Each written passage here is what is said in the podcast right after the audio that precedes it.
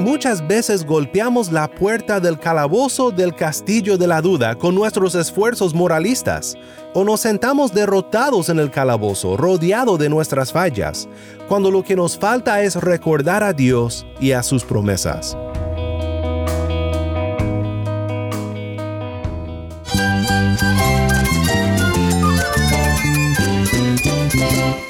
Cristo es la esperanza. Cristo es mi Señor y mi Salvador. Cristo ha transformado mi vida. Cristo es la viña. Separado de Él, nada puedes hacer. Cristo es el camino, la verdad y la vida. Jesús es mi todo. El único descanso, la única paz verdadera es con Jesucristo.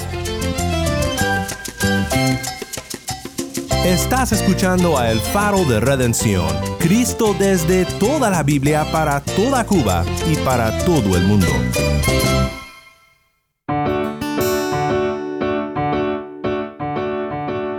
Hola, mi nombre es Daniel Warren, gracias por acompañarme aquí en El Faro. Estamos en una serie de estudios que hemos titulado El poder para cambiar. ¿Cómo puedo cambiar? Personalmente me he preguntado esto muchísimas veces en mi vida, y muchas veces desde un lugar de desánimo, cuando veo poco crecimiento en mi vida cristiana. Y estoy convencido de que todos conocemos la lucha de querer mejorar, pero no saber exactamente cómo buscar el cambio verdadero y duradero en nuestras vidas. La palabra de Dios tiene respuestas para nosotros en esto. Y en 2 de Pedro capítulo 1 versículos 1 al 11 encontramos un buenísimo resumen del fundamento y también el proceso del cambio en la vida del creyente. Si tienes una Biblia, busca 2 de Pedro capítulo 1 y quédate conmigo.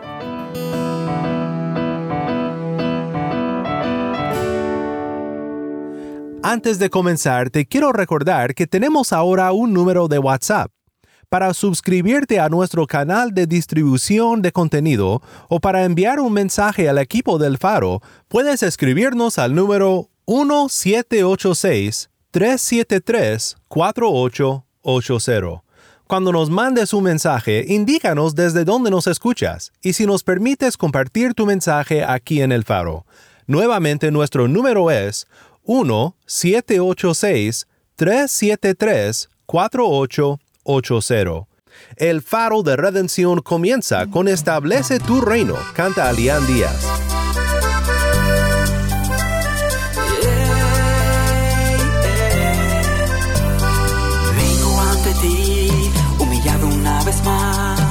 Lleno de heridas que solo tú puedes sanar.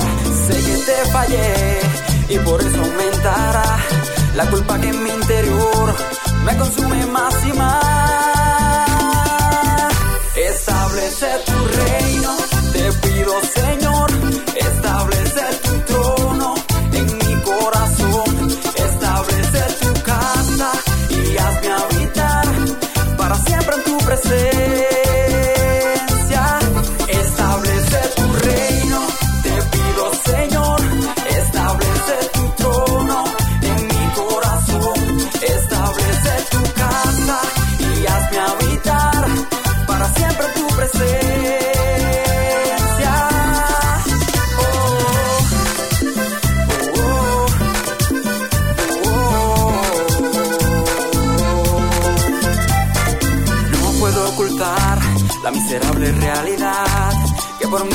el pecado en mí está. Gracias a Jesús que pagó por mí en la cruz. Tú me miras diferente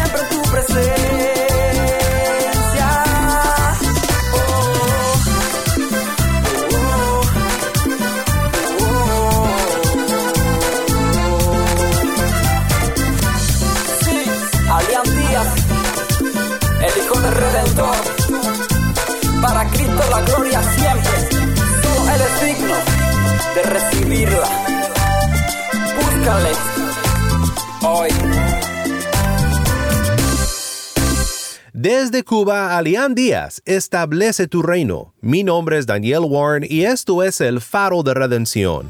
Cristo desde toda la Biblia para toda Cuba y para todo el mundo.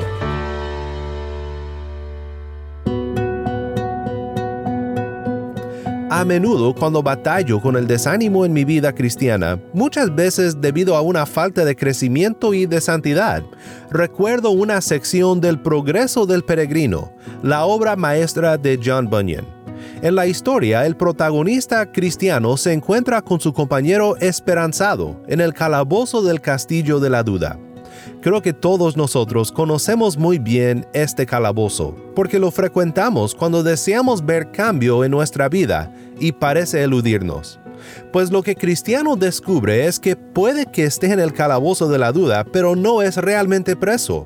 Escucha cómo Bunyan describe este descubrimiento de Cristiano.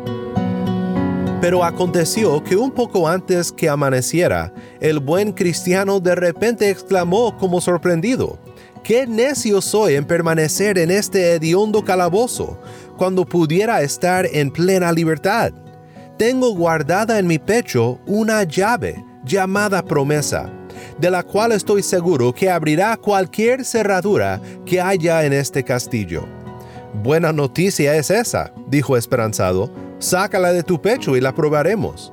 Cristiano la sacó y comenzó a ensayarla en la puerta del calabozo, cuya cerradura se dio cuando le dio vuelta a la llave. La puerta se abrió con facilidad y Cristiano y Esperanzado salieron. Luego Cristiano se acercó a la puerta de afuera, la que daba al patio del castillo, y con la misma llave abrió aquella también. Después se dirigieron a la puerta de hierro, pues también era preciso abrirla. El candado era sumamente fuerte. Sin embargo, la llave lo abrió.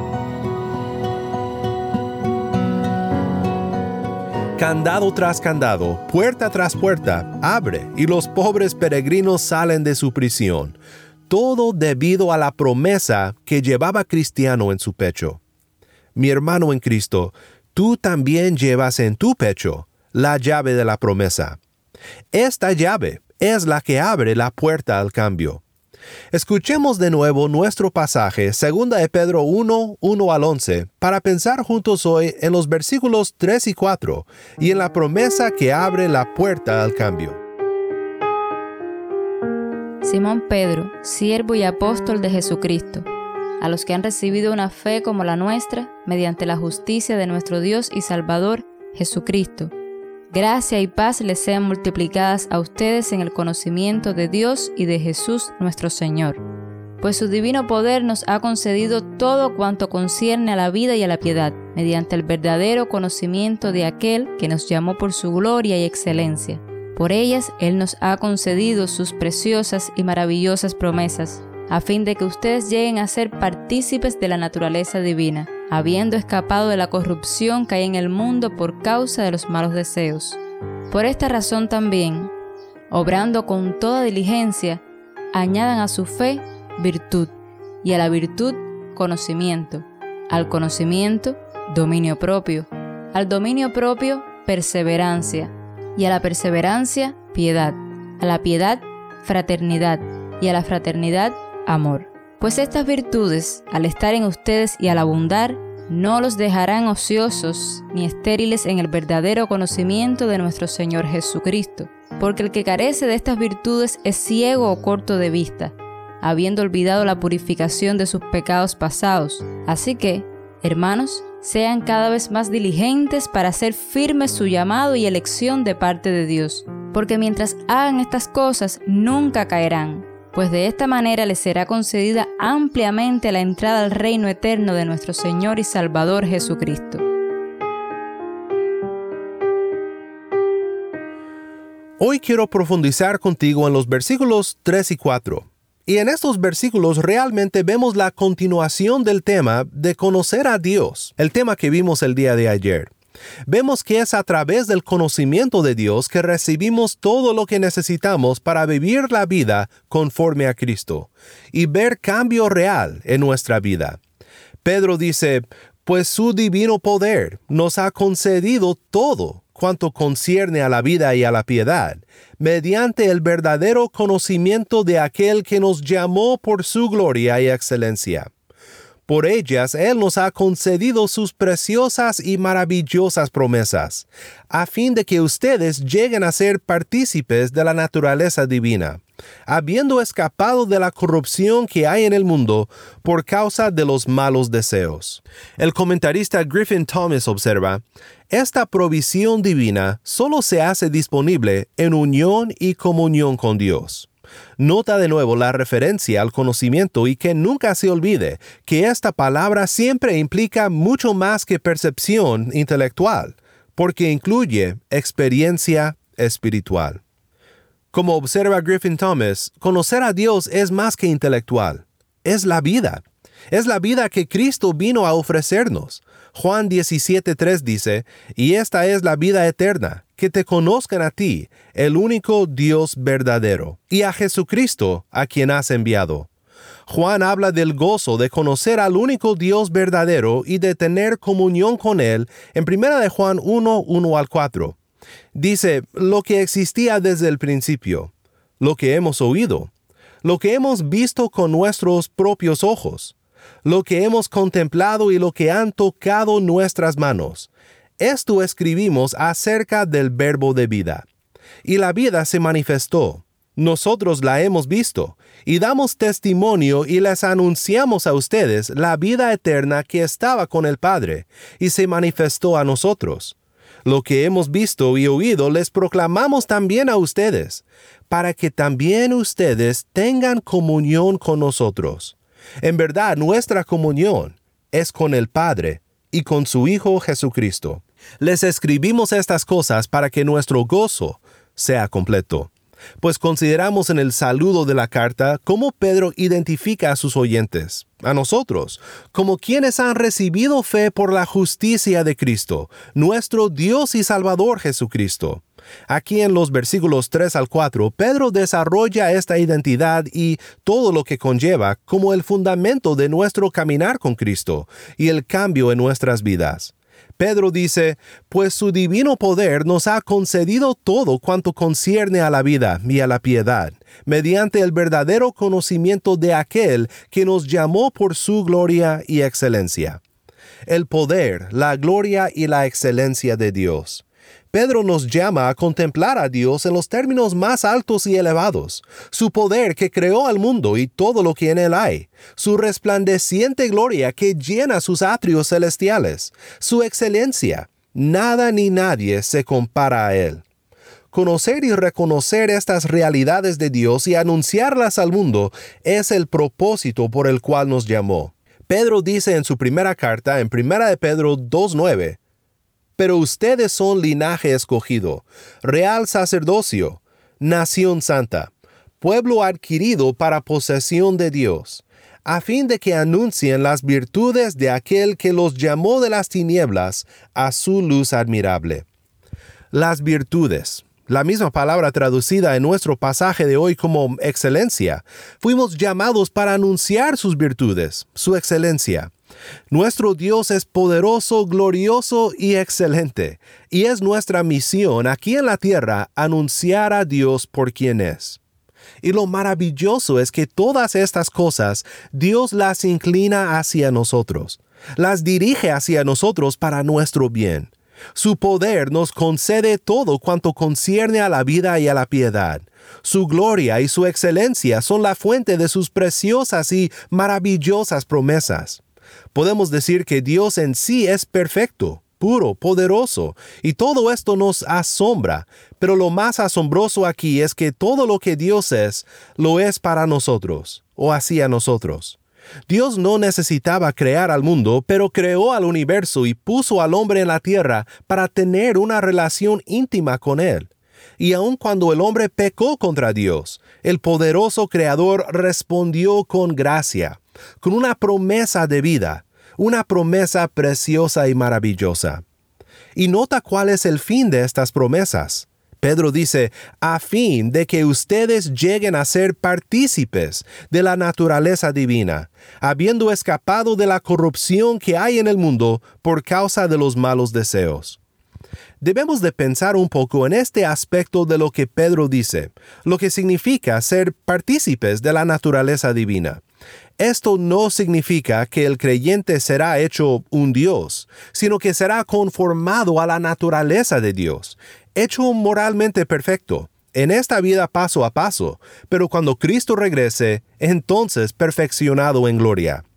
Pedro nos ayuda a entender lo que significa ser partícipes de la naturaleza divina cuando lo describe de la siguiente manera.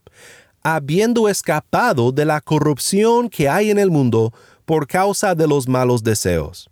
El pastor Jared Wilson explica, al recibir, creer y ser cambiados por las extravagantes promesas de Dios, sobre todo la promesa del Evangelio, somos restaurados al estado de los hombres y mujeres santificados, que dan gloria a Dios como fuimos creados para ser.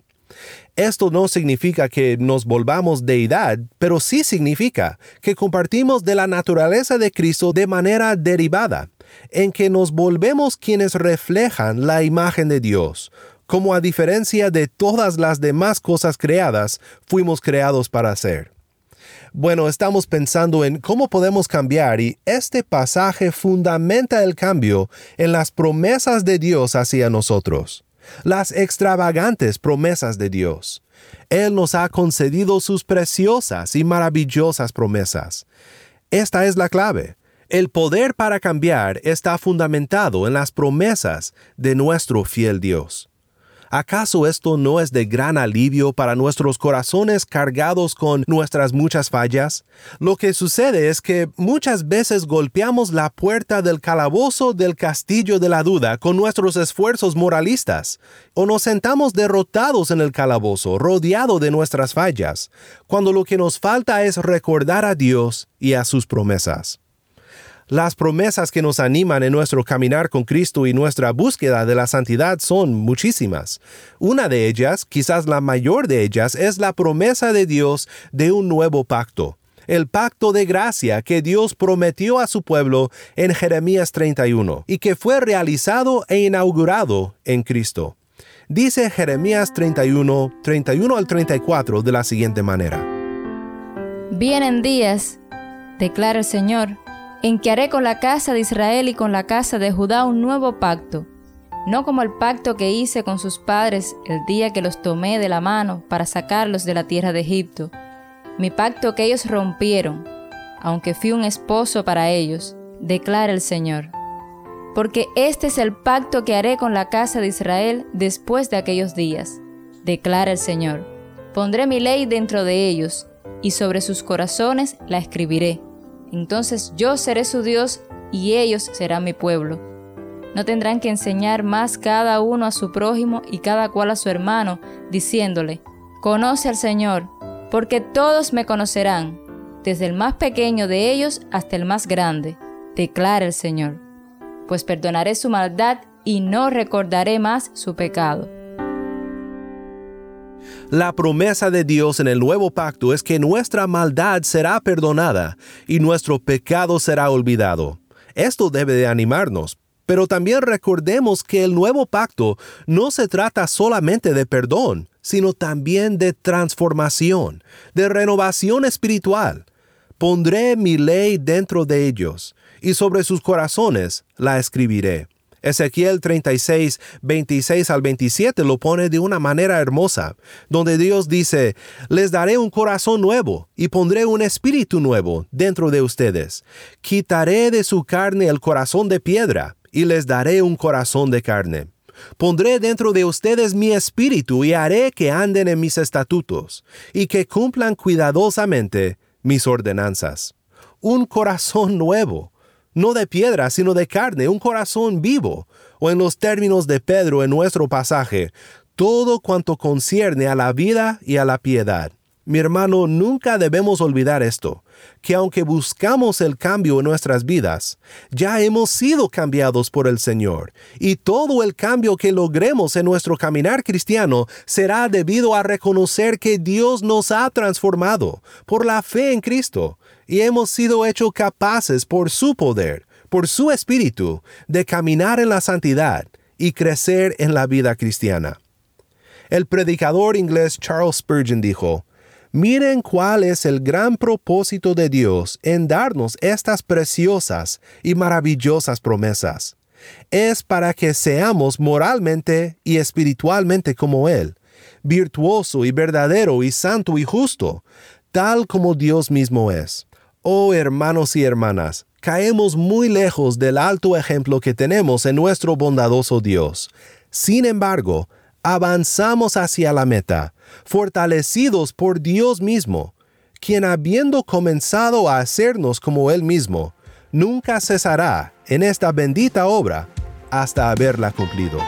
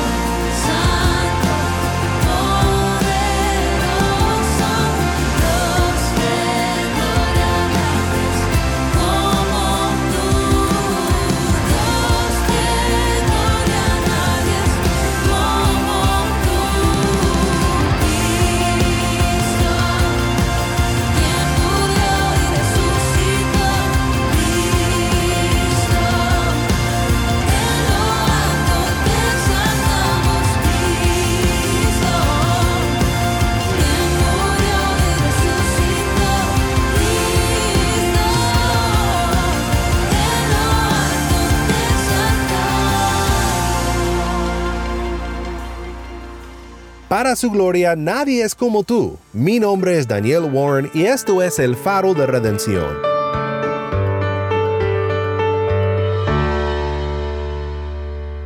Las promesas de Dios para con nosotros su pueblo son la llave que abre la puerta del calabozo de la duda y del desánimo y que nos llevan a Cristo. Solo allí al pie de la cruz, cuando reconocemos lo mucho que hemos recibido de nuestro Redentor, podremos caminar en la santidad y realizar verdadero cambio en nuestras vidas. Mi oración para ti es que nunca olvides estas promesas y que toda tu vida sigas dependiendo de la gracia de Cristo.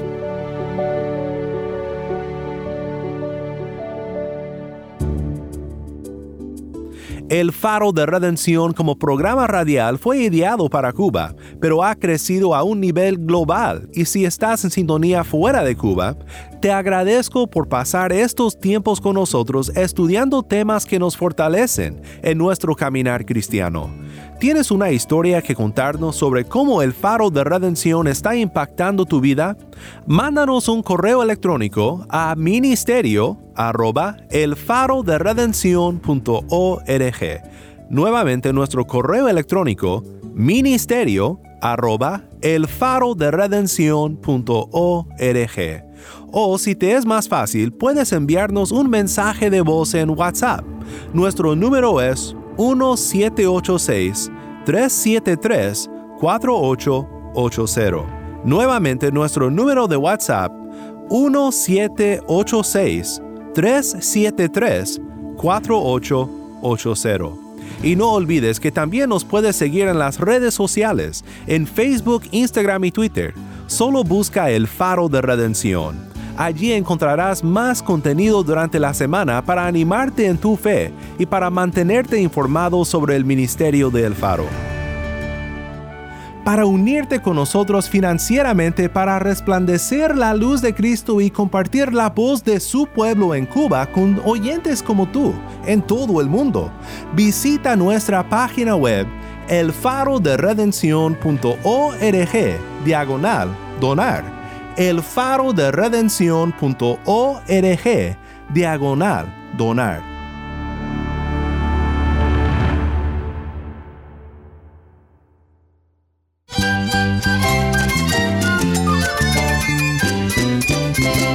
Mi nombre es Daniel Warren. Te invito a que me acompañes mañana en esta serie El Poder para Cambiar. La luz de Cristo desde toda la Biblia para toda Cuba y para todo el mundo aquí en el faro de redención.